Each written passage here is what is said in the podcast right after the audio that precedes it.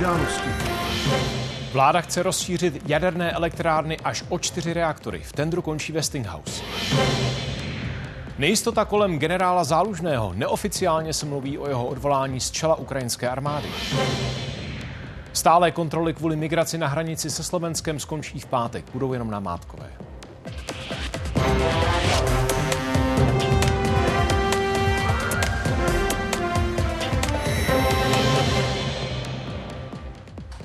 Děti dnes přinesly vysvědčení a my přinášíme události. Dobrý večer. Přejeme dobrý večer. Díky, že se díváte na Českou televizi. Až čtyři nové jaderné bloky v Česku. O největší zakázku v novodobé historii republiky se budou dál ucházet jenom dvě firmy. Vláda vyzve francouzskou společnost EDF a jihokorejskou KHNP, aby podali závazné nabídky. Stavba více bloků zároveň bude podle premiéra Petra Fialy ekonomicky výhodnější. V další části tendru naopak nebude pokračovat americká společnost Westinghouse. Její nabídka podle kabinetu nesplnila podmínky. Nabídka předložená americko-kanadským konsorciem nutné podmínky nesplnila, především její nabídka není závazná a nemůže být tedy srovnatelně vyhodnocena. Jsme vyzvali ty uchazeče, kteří předložili závazné nabídky, aby předložili závazné nabídky i na eh, ty tři další tři bloky. Vítěz tendru by tak v budoucnu mohl v Česku stavět až zmíněné čtyři reaktory. Podle ministra průmyslu je logické, že nejprve by se jednalo o dva bloky v Dukovanech a až poté o další dva v Temelíně. Cena přitom zůstává neznámá. Podle analytiků se v případě čtyř bloků může jednat i o biliony korun. Jaderná elektrárna v Dukovanech výrobou elektřiny dlouhodobě pokrývá přes pětinu celkové spotřeby Česka. Tohle je samotné srdce Dukovanské elektrárny, tedy reaktorový sál třetího a čtvrtého bloku. Samotná elektrárna se začala stavět v 80. letech minulého století a byla vůbec první svého druhu na území České republiky. Vedle čtyř stávajících by tu v budoucnu měl stát pátý. Celkem v Česku mohou přibít ale navíc další tři. Ještě jeden v Dukovanech a dva v Temelíně.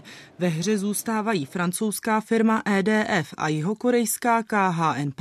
미디어 브리핑에서도 설명했다시피 우리는 어, 다양한 곳에서 어, 여러 호기를 동시에 건설하는 경험을 갖고 있습니다. 그래서 테멜린 지역이 됐든 두코바니 지역이 됐든 EDF's offer is 100% European and is fully independent. What we propose is for sure highly value creating for Czech and for the Czech economy. Naopak americká společnost Westinghouse se další fáze tendru nezúčastní. Ještě včera přitom její zástupci ve Washingtonu uzavřeli dohodu o zapojení českých firm do výstavby. Dnešní rozhodnutí vlády firma nekomentovala. Naším cílem je dostat eh, takovou eh, dodávku, která bude na klíč s jasnýma zárukama, s jasnou cenou, s jasnými termíny, s jasnými sankcemi, když ty termíny nebudou dodržovány. Podle členů kabinetu je už ze současných nabídek zřejmé, že výstavba až čtyř bloků, i kdyby probíhala postupně, je pro stát lepší. Je ekonomicky výrazně výhodnější než stavba jenom jednoho bloku, je významně výhodnější i než jsme očekávali, a to až o 25% Pořád pokračujeme v tendru na dostavbu nového jaderného zdroje v lokalitě Dukovany, tedy EDU 5. Zároveň vyzýváme eh, ty dva uchazeče, aby eh, zezávaznili ty nabídky na další bloky. Plán stavět v Česku další reaktory vítá i opozice. Bývalý ministr průmyslu Karel Havlíček mimo jiné zdůraznil, že možnost takového rozšíření byla už v zadávací dokumentaci. Jsme vládu vlastně už dva roky vyzývali k tomu, aby rozšířila tuto obci a je dobře, eh, že tedy na to přistoupila. My rozhodně podporujeme to, že se budou připravovat čtyři bloky naraz. Je jasné, že Českou republiku nespasí fotovoltaiky nebo větrné elektrárny, prostě eh, u nás nesvítí tolik, tolik dní a nefouká tolik větru, takže my prostě se potřebujeme opřít o jádro, takže je jasné, že potřebujeme dostavit jak Temelín, tak Dukovany co nejrychleji. Na podání nových nabídek mají uchazeči zhruba tři měsíce, pak by měl Čes vládě znovu předložit hodnotící zprávu s pořadím uchazečů. Tereza Glajchová a Martin Schneider, Česká televize. Harmonogram stavby nového jaderného bloku se po dnešku rozšířil minimálně o další dva termíny. Do dubna mají dva dodavatelé podat závazné nabídky na více bloků. O měsíc později by měl kabinet dostat vyhodnocení těchto rozšířených nabídek. Tender vláda vyhlásala už před dvěma lety. Tyto nové lhuty se už tedy týkají jenom dvou dodavatelů, francouzů a jeho korejců. I když americký Westinghouse oficiálně nebyl vyřazen, dál nepokračuje, protože nesplnil podmínky. Rozšíření nabídek by nemělo mít vliv na původní harmonogram. Do konce letošního roku se tak předpokládá, že smlouvy budou hotové. Samotná stavba má začít za pět let. S dokončením prvního nového jaderného bloku v Dukovanech se pak dlouhodobě počítá v roce 2036. A hostem událostí je teď premiér Petr Fiala. Dobrý večer, pane premiére. Řekl jste, že stavět čtyři bloky bude výhodnější, než je stavět samostatně. Není to ale pro zemi, která má problémy postavit ty dálnice, příliš velké sousto? Dobrý večer. Není to velké sousto a je to naprosto nutná věc. My musíme investovat do těchto strategických věcí a pokud chceme mít dostatek energie pro naše občany, pro naše firmy a ta potřeba, energetická spotřeba bude růst v budoucnosti, tak se bez jádra neode, neobejdeme. A jádro nám zajistí dostatek energie, zajistí nám energii za přijatelné ceny, ale také nám umožní plnit klimatické cíle. Takže je to naprosto správná cesta a musíme to dokázat. Když jste zmínil tu cenu, vzhledem k tomu, že jde o největší investici v našich dějinách a vzhledem k tomu, že jak se právě stavěné jaderné bloky v Evropě prodražují, víte alespoň orientačně, kolik by čtyři bloky mohly stát a jak se to projeví na cenách elektřiny? Vím to, nebo tu informaci máme k dispozici, ale eh, já eh, tu věc nemohu zveřejňovat ani nějak komentovat právě protože ten tender zatím probíhá. Co bych mohl říct a co už zaznělo eh, dnes veřejně je to, že kdybychom se rozhodli pro stavbu čtyř bloků, tak to výrazně zlevňuje tu cenu za jeden blok. Asi o 25%, takže bychom vlastně čtyři bloky mohli postavit za cenu tří. To je řekl bych, překvapivý výsledek toho zatímního, jak, jak zatím probíhá ten tender. A na to jsme právě reagovali tím, že jsme vyzvali k podání závazné nabídky i na ty tři, eh, tři další bloky. A ještě bych snad mohl říct, že ta cena, eh, která by nakonec, když bychom postavili ať už jeden blok nebo čtyři bloky, eh, která by nakonec byla, je možná i pro řadu expertů, by, by, až se to zveřejní, bude překvapivě příznivá. Takže i z ekonomického hlediska je to naprosto správná cesta. Ať už bude ta cena jakákoliv, a někteří analytici předpokládají třeba až 2 biliony korun za ty čtyři bloky, má český stát na to tohleto ufinancovat dlouhodobě? To je jeden z úkolů, které, kteří budou mít moji, který budou mít moji kolegové ve vládě připravit program, jakým způsobem budeme eh, tuto věc financovat. Ale to, že jsme to schopni financovat, to je naprosto realistický předpoklad a to víme už teď. Teď jde jenom o to nastavit přesně ta pravidla a způsoby a všechny možnosti, jak to financování v těch příštích letech eh, budeme moci realizovat. Důležité je si tady uvědomit, že tady opravdu nemluvíme o nějaké investici, která se odehraje během několika příštích let. Mluvíme tady v celých desetiletích, ať už jde o ten první blok má začít, má začít fungovat v roce 2036, ale mluvíme tu o investicích, která mají zajistit naši energetickou bezpečnost, soběstačnost a i cenovou přijatelnost na desítky let dopředu. A tu, tento úkol prostě musíme zvládnout. Mě mrzí, že předcházející vlády ty věci různě odkládaly eh, nebo je rušily a eh, že nejsme dál v rozvoji jaderné energetiky. Ale teď se skutečně musíme posunout, my na to máme odhodlání, máme na to kompetenci a jak je dnes vidět, děláme i ty potřebné kroky. To dnešní rozhodnutí samozřejmě vyvolalo celou řadu otázek a my na ně se pokusíme odpovědět v našem vysílání. Pane premiére, děkujeme za rozhovor. Děkuji za pozvání, pěkný večer. A vláda dnes taky rozhodla o přesunech v rozpočtu. Ministerstvo školství dostane další 4 miliardy korun. První dvě rovnou kabinet uvolnil z rozpočtové rezervy. Půlku dostanou školy pro kuchařky, školníky a další nepedagogické profese. Zbylá miliarda půjde na platy v, univerzit, v univerzitních učitelů. Ministerstvo školství celkem letos dostane o 8 miliard víc než loni. Těšíte se? Jo.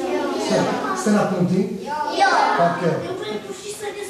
Pololetní vysvědčení dnes dostali i žáci této dvou třídky v Pavlově na Vysočině.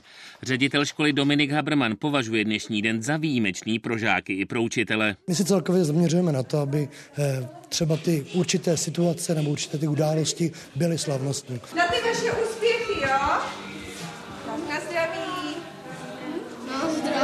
Úspěšný byl dnes i ministr Mikuláš Bek se svým dlouhodobým požadavkem na přesun 4 miliard do českého školství. Použijeme je na financování místních pedagogů a také část pro vysoké školy. Zhruba 3 miliardy plánuje rezort využít na zaplacení prozatím finančně nepokrytých míst kuchařek školníků nebo uklizeček. Právě nedostatek peněz pro nepedagogické profese byl i jedním z hlavních důvodů listopadové stávky. Doteď nemělo ministerstvo školství v rozpočtu zajištěné peníze na platy pro 17 tisíc těchto pozic. Po dnešním přesunu klesne toto číslo na 8 tisíc. Bude o 8 tisíc míst financováno méně což odpovídá počtu neobsazených míst v tom systému. Ještě do konce týdne chce ministerstvo rozepsat peníze jednotlivým školám. Všechno, co se děje ve školství, včetně financování, jenom ukazuje, že školství je skutečně vzdělávání je pro naši vládu od počátku prioritou. Samozřejmě podporuji každou korunu navíc do školství. Hrubě se mi nelíbí, proč to nebylo už součástí rozpočtu, proč tato vláda nedodržela sliby, které vůči školství a vůči pedagogům, nepedagogům dala. Ministr vnitra Vít Rakušan chtěl na dnešním jednání bez Bezpečnostní rady státu vyjednat pro svůj rezort další 3 miliardy. Ty plánuje využít třeba na navrácení stravovacího příspěvku pro policisty. Některé vládní strany ale byly k jeho požadavkům před jednáním zdrženlivé. Je potřeba si eh, říct si také, jak dodržet schodek eh, státního rozpočtu. Já vím, že ve hnutí stan mají představu, že se dá klidně eh, jako to číslo brát jenom jako takové imaginární. Já jsem tam velmi rámcově představil, kam by měly finanční prostředky směřovat, ale pod podrobně se o tomto opravdu bude diskutovat až na vládě. Někteří ministři při dnešním ranním příchodu do Strakovy akademie na jednání vlády říkali, že chtějí jednat i o dalších rozpočtových přesunech. Peníze chtějí poslat třeba na nové investice do regionálního školství. Bychom měli tyto zdroje hledat, protože to vzdělání je nejlepší cesta, jak nakopnout ekonomiku a do budoucna obstát. O dalších možných rozpočtových přesunech bude vládní koalice jednat v příštích měsících. Blanka Poulová a Petr Vašek, Česká televize. Vládní plány, konkrétně ve výstavbě nových jaderných bloků, rozeberou i události komentáře. V debatě ministra financí Zbínka Stianury z ODS a poslance Evropského parlamentu Ondřeje Knotka z Hnutí Ano. Tématu se podrobně věnuje i web 24. Na události pokračují už za chvíli třeba reportáží o chystaném zálohování petlahví. Argumenty pro i proti schrneme v reportáži. Na Ukrajině i ve světových médiích se množí spekulace o výměně na nejvyšším postu v ukrajinské armádě. Zdroje z prezidentské administrativy naznačují, že se Volodymyr Zelenský rozhodl odvolat populárního generála Valerie Zálužného. Zprávy přicházejí v době, kdy se ruským silám daří postupovat u Avdijivky na východě země. Město se pokouší ovládnout už několik měsíců. Až doteď ale nebyli rusové úspěšní. Z města ale narychlo před boji prchalí zbylí civilisté sídliště na kraji města, nebo spíš to, co z něj zbylo. I v betonových ruinách bez elektřiny, vody, topení a plynu přežívali lidé. Během ostřelování a blížících se bojů až teď někteří svolili k odjezdu. Střílí nám na auto. Před ruskou invazí žilo v Avdijivce přes 30 tisíc lidí. Dnes už jen asi tisícovka civilistů. Он пошел хлеб купить, а мы убили. Понимаете? И поэтому я одна осталась. Pohled z dronu ukazuje vylidněné poničené čtvrti bez života. Záběry ze země pak odhalují naprostou zkázu ještě před dvěma lety běžného ukrajinského města. I během zintenzivňujících se bojových operací se Kiev s Moskvou dokázali dohodnout na další výměně válečných zajaců. Na Ukrajinu se podle prezidentské kanceláře vrátilo 207 vojáků a vojaček. Opačným směrem podle ruské armády putovalo 195 lidí. Ukrajinská i zahraniční média naznačují, že se prezident Zelenský kvůli nespokojenosti s vedením války rozhodl pro změnu na postu vrchního velitele ukrajinských ozbrojených sil. O konci Valerie Zálužného ve funkci se na Ukrajině spekuluje už od léta. V posledních dnech se v různých zdrojích objevuje informace, že dokonce dostal nabídku na diplomatický post v zahraničí. Spekulacím o rivalitě mezi prezidentem a generálem nahrávají také průzkumy veřejného mínění, podle kterých se Zálužný těší větší oblibě. Pět předsedů vlád zemí Evropské unie, včetně českého premiéra Petra Fialy, dnes vyzvalo členské státy ke zdvojnásobení pomoci napadené zemi s tím, že zastavení Ruska je v bezpečnostním zájmu zemí Evropské unie. Ukrajina potřebuje víc munice. Je zde velký nepoměr mezi množstvím výstřelů jedné a druhé strany. Tuto mezeru musíme vyplnit. Peníze pro Ukrajinu blokuje od prosince Maďarsko. Jednání s premiérem Viktorem Orbánem ale ani pár hodin před začátkem klíčového unijního samitu nenaznačují, že se 27. přiblížila dohodě. Daria Stomatová a David Miřejovský, Česká televize. Na Slovensku uplynula lhůta pro přihlášení kandidátů do prezidentských voleb. Na poslední chvíli se rozhodl o post hlavy státu ucházet i expremiér Igor Matovič. Celkem se doklání zapojí 11 lidí. Průzkumy favorizují předsedu parlamentu Petra Pellegriniho a bývalého ministra zahraničí Ivana Korčoka. Mezi kandidáty je i pravicový politik Marian Kotleba, předseda Slovenské národní strany Andrej Danko nebo ex-ministr Mečiarovy vlády Štefan Harabin. Myslím si, že ak by e, sme nechali túto kampaň plynúť len tak, tak na konci by sme videli taký trošku čudný obraz. Videli by sme jedného Korčoka s mafiánmi a dezolátmi diskutovať o tom, kto má byť vlastne v skutočnosti prezident. Takže hlásim sa takto do boja. Velkochov slepic a kohoutů u Chocně na Orlicko-Ústecku odhaduje škody kvůli ptačí chřipce na desítky milionů korun. Zlikvidovat musí veškerou drůbež. Veterináři kolem místa vyhlásili ochranná pásma s mimořádnými opatřeními.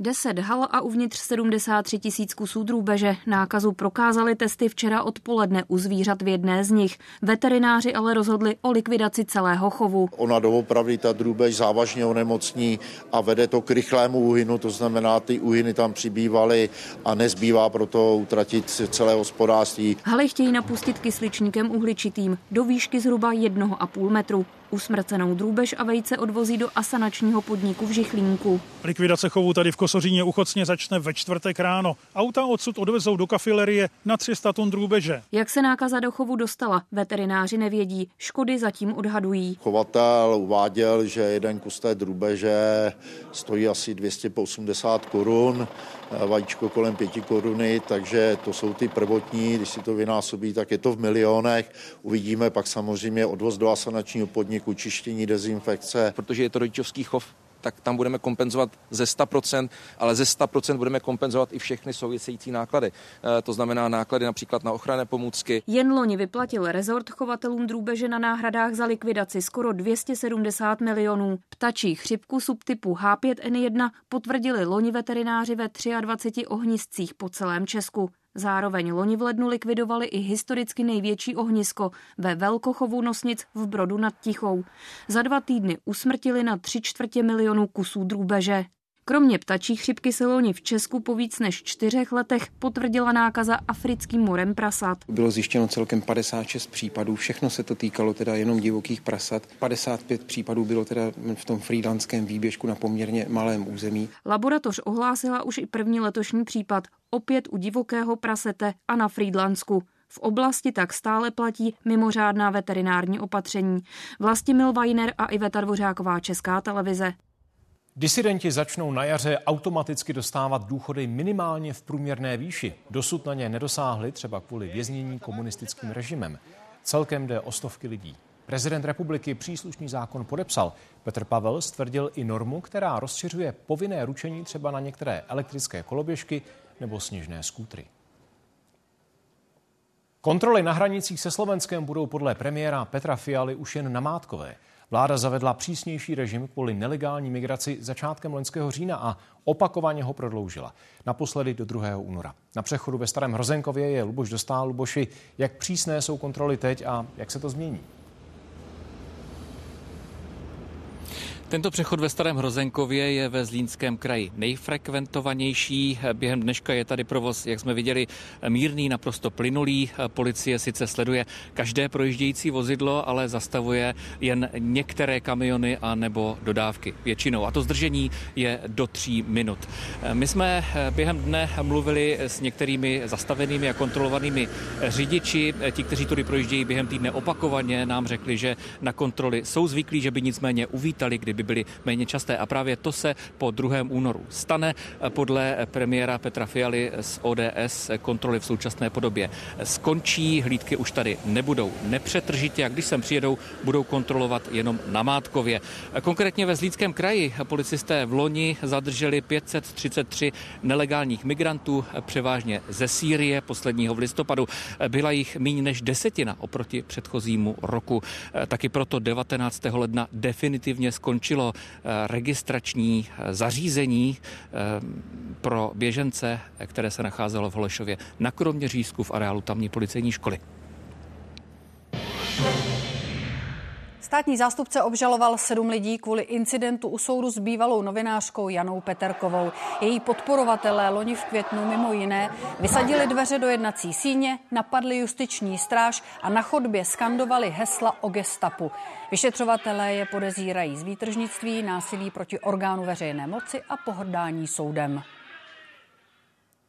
Netradiční pohled na život France Kavky určený pro mladé diváky připravilo Pražské divadlo na Zábradlí. Inscenace s názvem Franc a Kavka je pohádkový kabaret. Na svět spisovatele nahlíží dětskou optikou. Jmenuji se Franz Kavka a strašně často se něčeho obávám. Každý má v životě někdy strach, ať je malý nebo dospělý. A s každou obavou se dá bojovat, jak říkají tvůrci dětského kabaretu. A barvitý, fantaskní svět France Kavky je k tomu jak stvořený. Brouci, brouci, brouci, brouci, brouci! Kdo v té době přišel s tím, že se někdo ráno probudí jako brouk, jo? Je to prostě, je to v něčem bláznivý, je to v něčem nový ale samozřejmě na druhou stranu je to temný. Jednou ráno se spisovatel, co by malý kluk probudí a zjistí, že je panenkou, podobně jako tři jeho sestry. Zatímco život France Kavky byl zaznamenán v mnoha podobách, o jeho sestrách je toho známo jen málo. Všechny tři, Eli, Vali a Otla, zemřeli v koncentračních táborech. Když jsem všechen ten strach a obavy překonal, Stejně se pořád obávám. Inscenace se volně inspirovala i příběhem Dory Diamantové, přítelkyně France Kavky. Podle ní psal spisovatel malé dívce, která ztratila panenku dopisy, aby utěšil její smutek. A dopisy prý vždy zakončil podpisem Tvá panenka. Napsal jich několik, že se nedochovali žádné a v tom posledním říká Diamantová, že psal o tom, že panenka se vdala, založila rodinu a tím ospravedlňuje důvod, proč té holčičce dál nemůže psát. Příběh o naději je určený všem. Člověk může mít strach, ale strach by neměl mít jeho. Strach si musíš umět osedlat. Hudebně pohádkový kabaret Franz a Kafka uvádí divadlo na zábradlí na své komorní scéně a je to historicky úplně první inscenace, kterou divadlo připravilo pro dětského diváka. Jiří Svoboda, Česká televize. Jak zefektivnit zásahy policie? I po prosincových tragických zkušenostech policie sbírá data, která ji usnadní orientaci třeba ve školách nebo nemocnicích. Víc v reportáži. Lidé se pomalu vrací do obchodu, i když pořád nakupují, hlavně ve slevách. Ceny potravin teď sice o něco klesly, pořád jsou ale výrazně vyšší než třeba před dvěma lety. Víc řekneme kolem půl osmé. V Česku přibývá vážných kybernetických incidentů. Národní úřad pro informační bezpečnost jich za loňský rok eviduje rekordních 262, skoro dvakrát víc než rok předtím. Příčinou jsou hlavně opakované vlny tzv. DDoS útoků vedené pro ruskými hackery. Dva incidenty popsal úřad jako velmi významné. Zaměřili se na strategickou státní instituci a firmu z obraného sektoru. Státy Evropské unie zahájí podle šéfa evropské diplomacie v polovině února námořní operaci v Rudém moři. Ta bude mít za úkol ochránit obchodní lodě před útoky jemenských rebelů. Hutijové tam napadají plavidla od loňského podzimu a narušili tím jednu z nejdůležitějších námořních tras. Jeden z mnoha důkazů globálních dopadů krize v Rudém moři. O 9 tisíc kilometrů dál na druhém konci Indického oceánu už čtvrtým týdnem trápí horké australské léto 14 tisíc ovcí a 2 tisíce krav na lodi, která je měla odvést do Izraele. Tato zvířata už strávila na moři 24 dní. To znamená vypětí z horka, špatné větrání. Stojí ve vlastních výkalech. Musí být krajně vystresovaná. Zpět k australským břehům loď povolala vláda kvůli obavám z dalšího hutýského útoku. Jemenští rebelové cílí na lodě v Rudém moři od listopadu. Tvrdí, že tím podporují boj palestinců proti Izraeli. Například v jemenském přístavu Aden, který hutýjové nemají pod kontrolou, už kvůli tomu podle místních kolabuje obchod. Huzíové říkají, že podporují Palestinu. Všichni podporujeme Palestinu, ale nikdo by neměl útočit na mezinárodní lodě. Ty přece znamenají peníze. Útoky pokračují navzdory tomu, že v minulých týdnech američané a britové provedli několik leteckých úderů na odpalovací stanoviště jemenských rebelů. Teď se do ochrany lodí hodlá zapojit také Evropská unie. Ještě si musí ujasnit, která země misi povede a jak konkrétně se na ní budou podílet další státy. Ne všechny členské státy se budou chtít zúčastnit, ale žádný tomu nebude bránit. Pevně v to no doufám. Výhrady má hlavně Borelovo rodné Španělsko. Naopak jiná unijní země, a to Dánsko, na rozhodnutí z Bruselu nečekala a do oblasti už v pondělí vyslala jednu ze svých fregat. Podpoří misi, kterou nyní vedou Spojené státy. Nezdílím přesvědčení některých zemí, že to konflikt ještě vyhrotí. Naopak si myslím, že je důležité je porazit. Fregata bude sloužit jako obraný štít mezi obchodními loděmi a případnými útoky jemenských rebelů. Podobné zadání má dostat i chystaná unijní mise. Úderů proti Hutijům by se účastnit neměla. Petr Zavadil, Česká televize. Policisté zadrželi muže podezřelého ze zapálení baru v Liberci. Ubezpečili, že žádné další nebezpečí nehrozí. Podle svědků v pondělí jeden z hostů podnik pohádce opustil a následně se vrátil s hořícím kanistrem, který hodil dovnitř. Zranění utrpělo 15 lidí.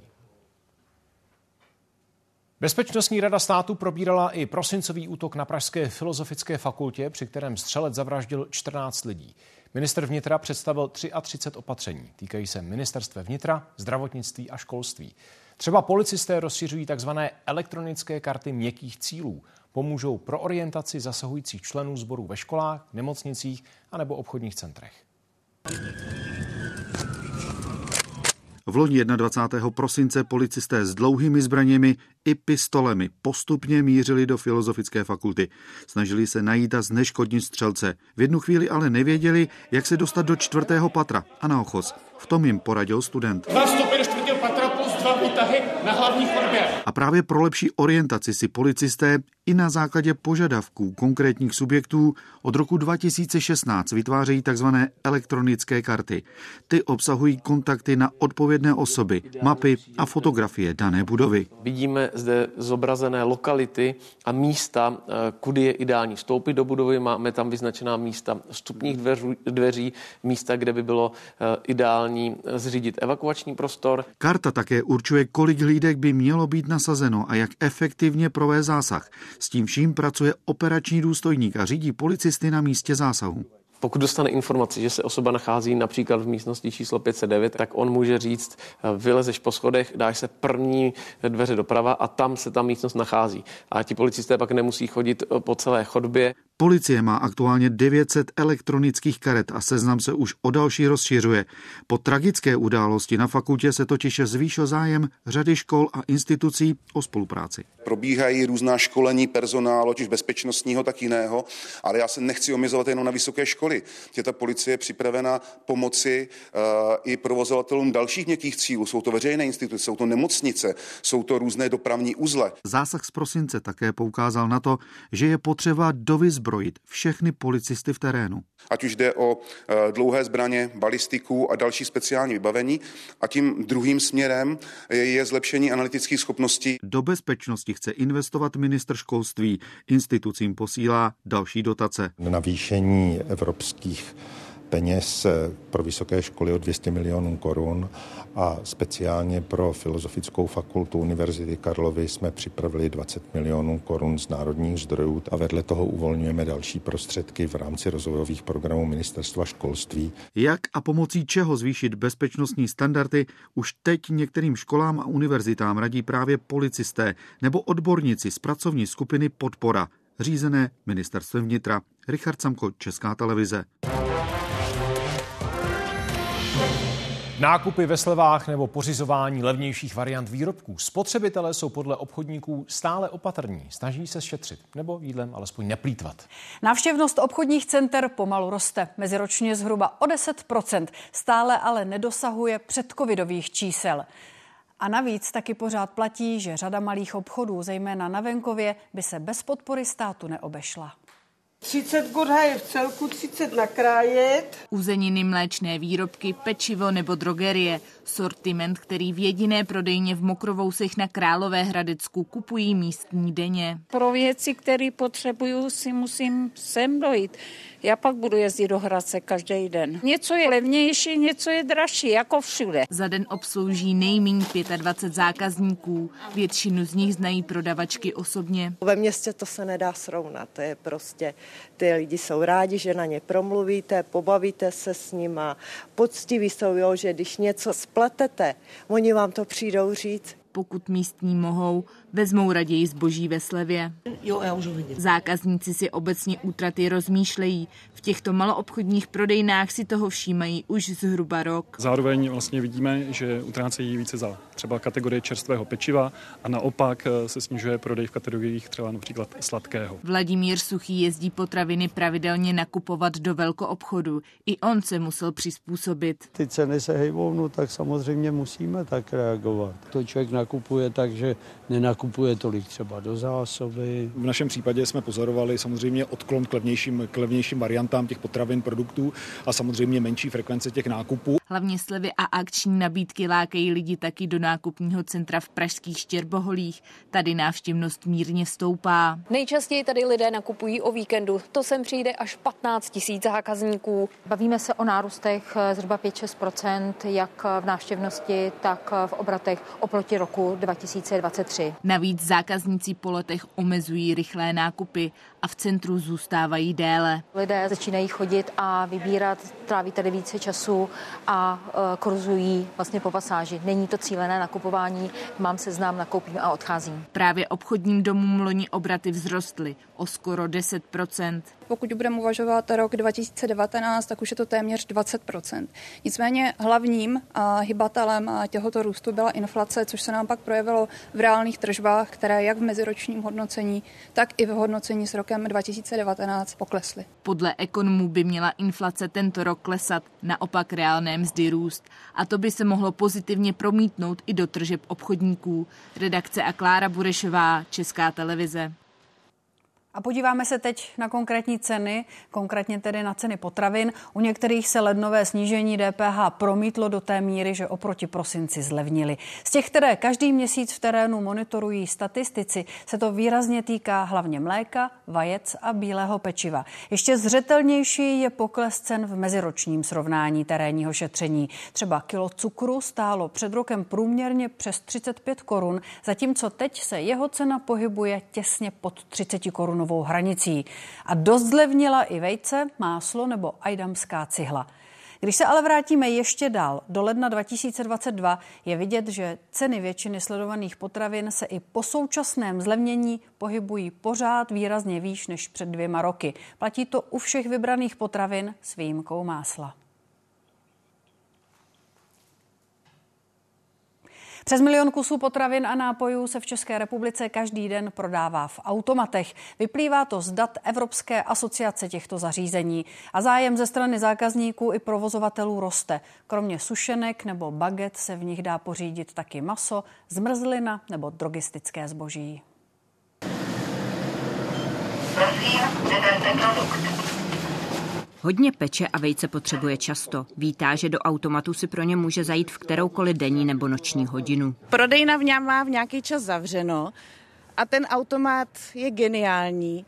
Kdykoliv si člověk vzpomene, že mu doma došly vajíčka nebo třeba večer peče, když děti spějí, Josef Dvořák provozuje 17 vejcomatů v okolí Prahy. Doplňuje je každé dva až tři dny. Nám paradoxně pomohl velice covid v tomto projektu, protože od té doby se nám zvednul o, pro, prodej vlastně si těch automatů. Neustále mám chuť jich přidávat, ale jsem limitovaný svou výrobou. Teď jsou tyto kremrole k dostání v kavárnách nebo bystrech. Brzy si je budou moct lidé koupit také v automatech. Prodej v nich zkusili už před několika lety. Od té doby je vylepšili a instalovat budou nové. Mám zase naše poklady. Když jsem viděl, že se prodávají vajíčka z automatu, tak mě napadlo, že bychom mohli i trubičky prodávat z automatu. Potenciál v tom je obrovský a rádi bychom těch automatů měli klidně i 10 do konce roku. V Česku připadá jeden prodejní automat na 190 lidí. Většina je jich umístěná na pracovištích. Evropský průměr je 175 obyvatel na jedno zařízení, kde na pracovištích jich fungují tři čtvrtiny. V Tuzemsku se nejprve objevily automaty na teplé nápoje, až později na kusové zboží. A o ty je teď největší zájem. Od doby covidové eh, tak eh, tak eh, prodej těch kusových automatů přeskočil prodeje automatů na teplé nápoje a v dnešní době skutečně přicházejí čím dál tím víc noví klienti, se nemusí potýkat se mzdovými náklady na zaměstnance. Zákazníci ale mají vyšší nároky na kvalitu. Třeba u nápojových strojů očekávají zrnkovou kávu. Jitka Fialková, Česká televize. Tolik k nákupům, události ale ještě nekončí. Za chvíli se naposledy podíváme na rozhlednu na knížecím stolci, kterou dnes vojáci vyhodili do povětří. Řekneme proč. Další komplikace v pražské dopravě. Odborníci doporučili zbourat uzavřenou část Libeňského mostu u Palmovky. Je v havarijním stavu. Omezení platí pro tramvaje, pěší i cyklisty od poloviny ledna. Závadu způsobily silné mrazy. Dopravní podnik zároveň postaví na konci části, která je otevřená, provizorní tramvajovou zastávku. Silničáři teď musí počkat, až budou mít platné stavební povolení. Teprve pak budou moct začít s demolicí části mostu. Podle prvních odhadů by to mělo být během dubna. Historického Libeňského mostu, který vede přes Vltavu, se práce nedotknou a zůstane v provozu. Velení iránských revolučních gard pohrozilo, že nenechá bez odezvy případné útoky Spojených států v souvislosti se zabitím tří amerických vojáků na základně v Jordánsku. Ve Washingtonu je Bohumil Vostal. Bohumilé, prezident Joe Biden řekl, že už se rozhodl, jak na víkendový útok dronu odpoví. Co přichází v úvahu? Americký prezident ujistil, že nemá zájem o rozšíření válečného konfliktu na Blízkém východě, ale už rozhodl o tom, jak bude vypadat americká odpověď eh, podle nejmenovaného vládního činitele, eh, který mluvil s televizí ABC. Ta odpověď má přijít v několika příštích týdnech a terčem eh, mají být ta místa, ty ozbrojené skupiny, jež byly do útoku na Američany eh, zapojené. Eh, tady v Americe v době, eh, kdy probíhá předvolební kampaň, je prezident Biden terčem silné kritiky, zvlášť od vysoce postavených republikánských zákonodárců, kteří ho vyzývají k tomu, aby se proti Iránu tvrději postavil. Ehm, ovšem Bílý dům odmítá jakoukoliv kritiku, že Bidenova administrativa působí ve světě příliš slabě a prezident Biden ujišťuje, že eh, sice vidí, že vláda v Teheránu a viní z toho vládu v Teheránu, že vyzbroje tyto eh, skupiny, které zaútočily na Američany, ale že prostě nemá zájem o další eh, válečný konflikt s Iránem a na otázku, jestli si myslí, že ta americká odpověď, která přijde v příštích dnech, jestli bude úspěšná, tak řekl, že to se uvidí. Evropská komise navrhuje prodloužit bezcelní režim obchodování s Ukrajinou zavedený kvůli ruské agresi o další rok, tedy do června 2025.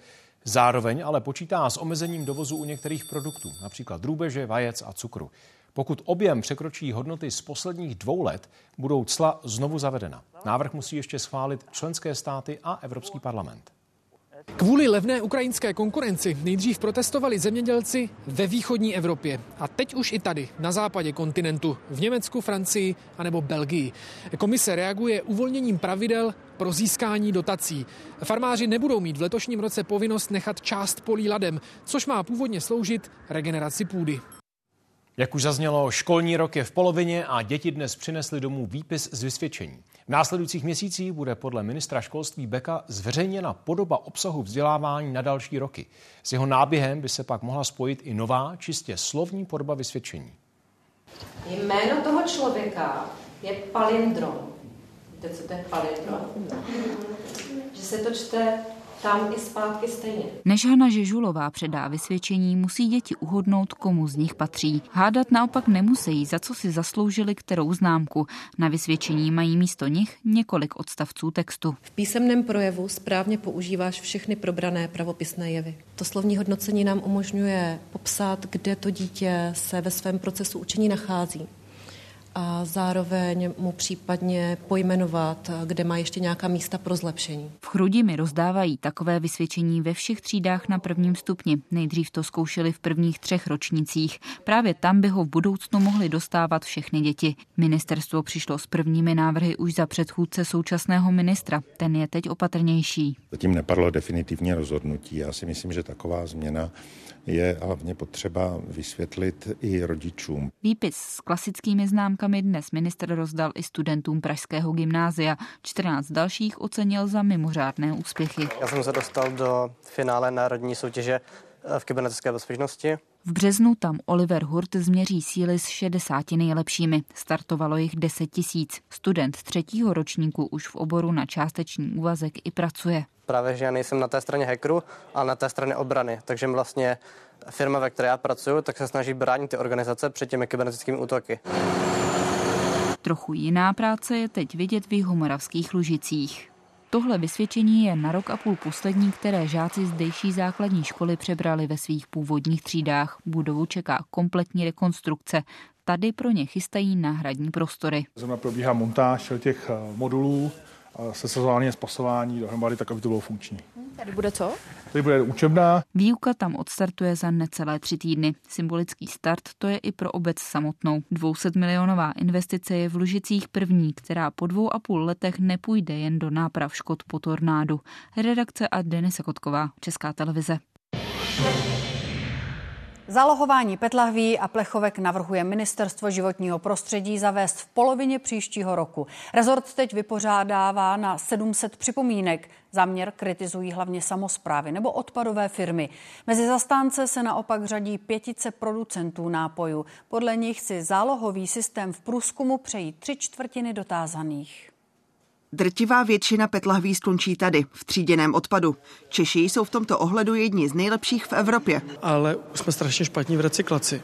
My sice z pěti petek vybereme čtyři, ale už jenom dvě se zrecyklují a ještě eh, většina toho materiálu nejde do nové petlahve. Vyrobí se z toho mikina nebo kobereček do auta. Od poloviny příštího roku už by lidé mohli petky a také plechovky vracet do obchodů.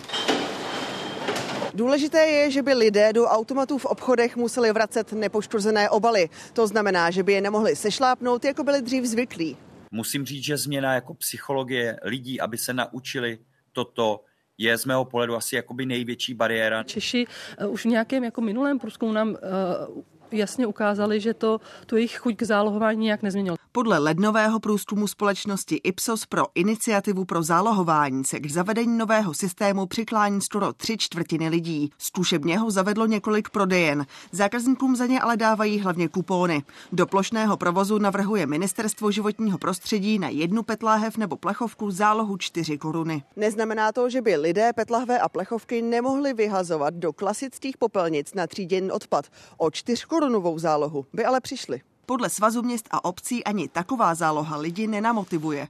Myslí si, že stávající systém funguje dobře a nový by peníze přihrál spíš výrobcům nápojů. Ta kalkulovaná investice vůbec do zavedení systému zhruba kolem 5 až 6 miliard přijde jako enormně vysoká, která stejně eh, bude muset být uhrazena naštěstí ne tedy z veřejných rozpočtů, ale budou jí muset zaplatit v podstatě spotřebitele. Se tak eh, nestalo v žádné zemi a skutečně eh, ty, ty firmy nemají důvod cokoliv přenášet na spotřebitele. Ten navrhovaný systém je neefektivní, velmi drahý a vlastně nepřináší zvýšený komfort pro občany. Se svazy se má ministerstvo setkat v průběhu února.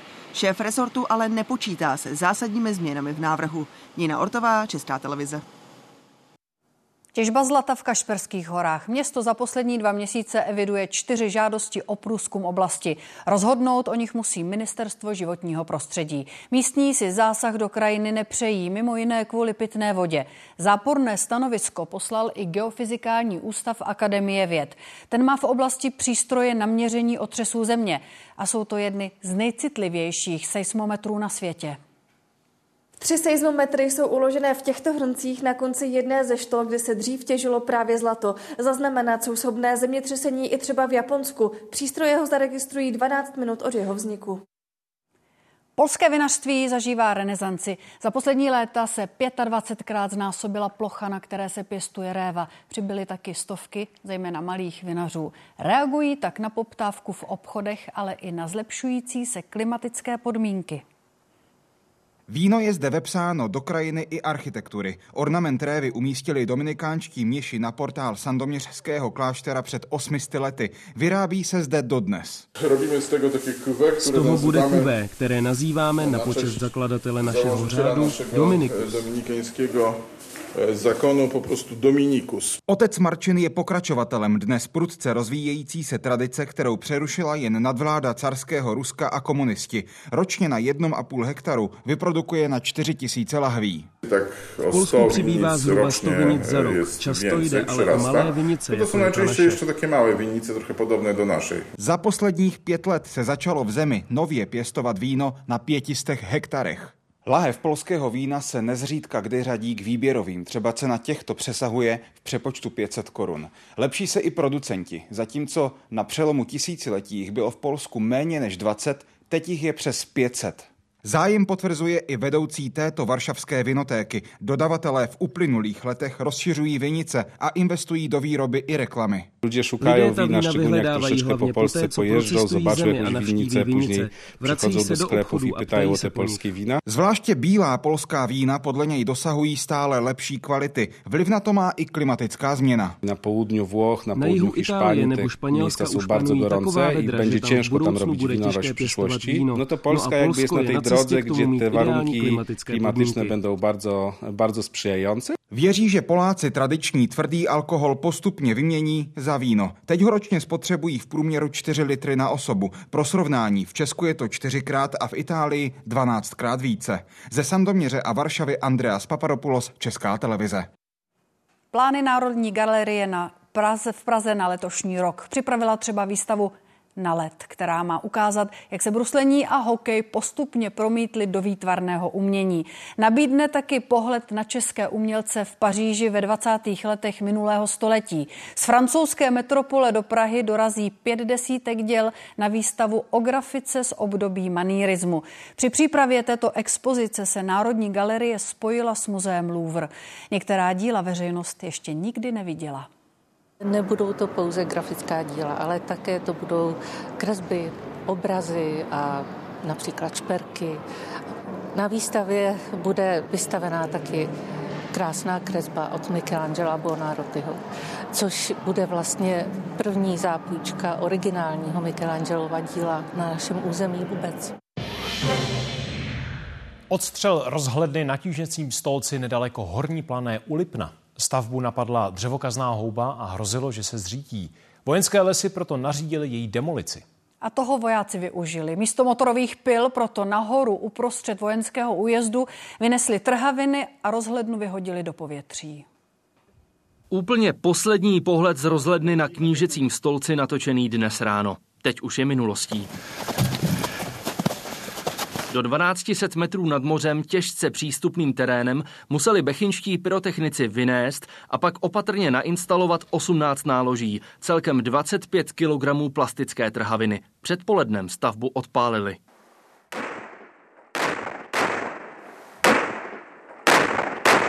Vše za přísných bezpečnostních podmínek trosky letaly desítky metrů daleko. Dřevěnou konstrukci napadla dřevokazná houba. Vojenské lesy proto vyhlídku už loni na podzim turistům uzavřeli a nařídili zbourání. My jsme tohoto rozhodnutí využili a právě jsme ve spolupráci s vojenskými lesy nabídli jako možnost takového netradičního výcviku v oblasti tracích prací. Rozhlednu tu slavnostně otevřeli v roce 2012. Projekt se tehdy stal symbolem soužití turistů a vojáků. Za turisty říkám, že jsme rádi. Zpřístupnění vojenského prostoru přichází poměrně pozdě. Jenže řada návštěvníků porušovala pravidla. Stoupali sem v zakázané dny a riskovali tím zdraví i životy. S potřebou častějších cvičení loni armáda všechny ostatní turistické trasy zrušila a tu knížecí omezila. Je to docela významný turistický bod a je ve všech eh, propagačních materiálech a už to, že musela být ta trasa rozhledně uzavřena a e, významně redukována, je velkou ztrátou pro turismus. Turistická stezka tak dál zůstane teď už bez rozhledny, veřejnosti přístupná jen o státních svácích a letních prázdninových víkendech. Ondřej Ublik, Česká televize, Boletice. Stát nově naplní své sklady i zásobami pro nejmenší děti. Zpráva hmotných rezerv nakoupila 50 tun kojenecké výživy za 21 milionů korun. Celkem je momentálně ve skladech zhruba 13 milionů porcí trvanlivých potravin. Jde především o mražené maso, konzervy, máslo, sušené mléko, obilí, sír, cukr anebo sůl. Naše zkušenosti ukazují, že právě kojenecká výživa je velmi potřebná pro děti v uprchlických táborech v rámci humanitární pomoci. Jedna z nejstarších tuzemských skláren v Květné na Uhersko-Hradišsku bude dál vyrábět. 80 zaměstnanců mělo jít právě dnes do práce naposledy. Jejich výpovědi ale nakonec neplatí. Firmu, která s ruční výrobou skla začala před dvěma 30 lety, totiž na poslední chvíli převzali noví majitelé. Sklářská pec nakonec nevyhasne. Bez naději, která všechny na houti trápila ještě před několika dny, vystřídala naděje. Vynášíte pánové naposledy? Ne, budeme pokračovat dál. Když skláři dnes po šesté ráno vytahovali z pece postupně osm rozžavených nádob, tušili, že to nedělají zbytečně.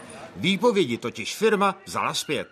My jsme dostali výpovědi v listopadu s tím, že máme výpovědní lhůtu od 1.12. a od 31. lednu jsme končili.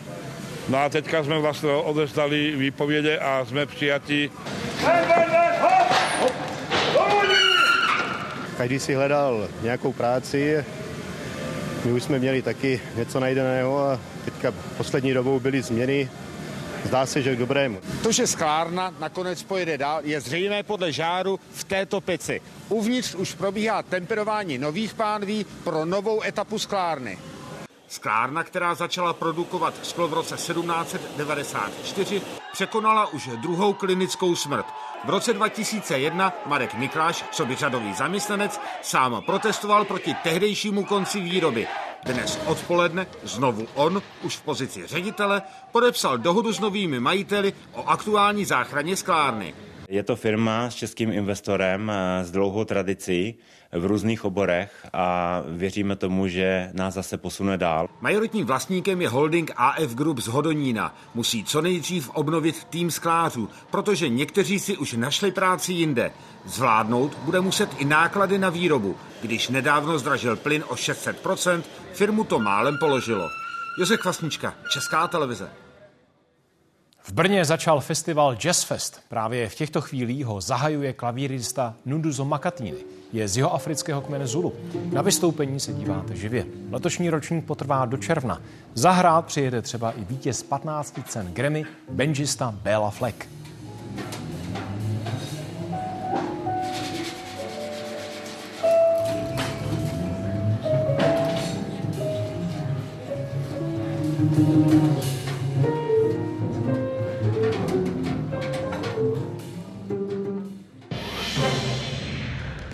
Připomínám, že události komentáře dnes rozeberou i plány na stavbu nových jaderných bloků. V debatě ministra financí Zbyňka Staňury a poslance Evropského parlamentu Ondřeje Knotka. Zítra budeme mimo jiné sledovat mimořádný summit Evropské unie. Lídři budou rozhodovat i o finanční pomoci Ukrajině. Tolik ze zítřejší nabídky a dnešního programu. Děkujeme mnohokrát za to, že sledujete události. Přejeme vám hezký večer. Teď nabídka ze sportu. Trenér hokejové reprezentace Radim Rulík vybral hráče pro první turnaj v novém roce. Podrobnosti přidává Barbara Černošková. Dobrý večer. V nominaci českých hokejistů na únorové švédské hry jsou dva nováčci. Brankář Šimon Zajíček a útočník Ondřej Kaše. Manažer Petr Nedvěd zároveň jednal s hokejisty v NHL, kteří by mohli posílit tým pro mistrovství světa. Jaká jména jsou ve hře, řekneme už za okamžik.